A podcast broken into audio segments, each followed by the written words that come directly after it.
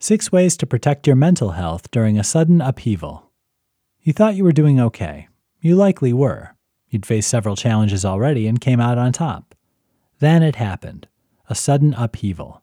In an instant, your entire world changed, and you were called upon to react to a situation which sapped your energy, drained your resources, and left you feeling as though mentally you'd just taken a battering. This is a tough scenario, one which can be pretty hard to bounce back from without some work to protect your mental health during the upheaval. Let's look at some ways to accomplish this.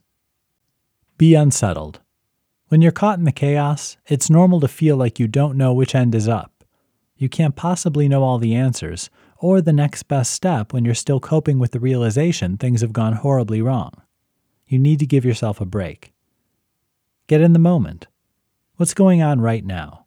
When upheaval strikes, it's normal to start worrying about a lot of long term ramifications. Yet, worry can put you into an anxiety loop very quickly. To avoid this, try mindfulness or meditation to put yourself back in the now. Deal with what's right in front of you first. Slow down.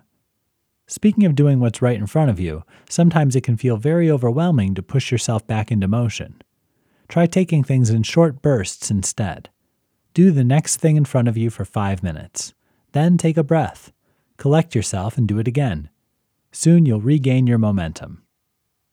Accept your emotions. We can be hard on ourselves when it comes to what we should be feeling. Here's where it's essential to feel exactly what you're feeling right now. There is no right or wrong here. Get support. Don't go it alone. Isolation leads to anxiety and depression. Reach out to your friends and family. Talk to them about how you feel. They are your tribe. They're there for you. Allow them to help. Give yourself time. Not everything goes according to a specific timeline.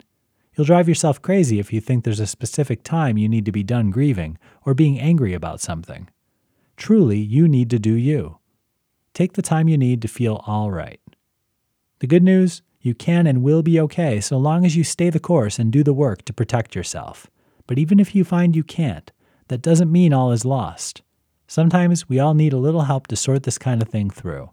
It's okay to reach out to a friend or even a counselor to help get yourself back on track.